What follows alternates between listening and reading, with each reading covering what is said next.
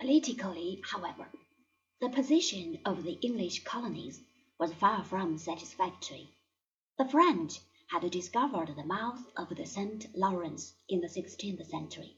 From the region of the Great Lakes, they had worked their way southward, had descended the Mississippi, and had built several fortifications along the Gulf of Mexico.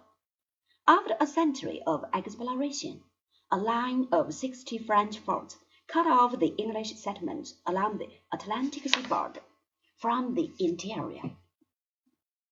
The English land grants made to the different colonial companies had given them all land from sea to sea.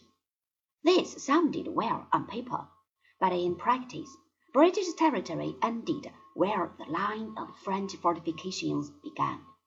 To break through this barrier was possible, but at which both sides murdered their white neighbors with the help of the Indian tribes.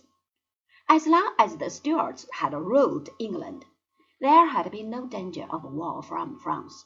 The Stuarts needed the Bourbons in their attempt to establish an autocratic form of government and to break the power of Parliament.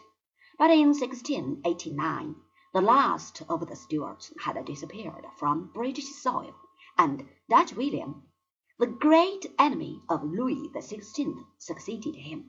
From that time on, until the Treaty of Paris of seventeen sixty-three, France and England fought for the possession of India and North America.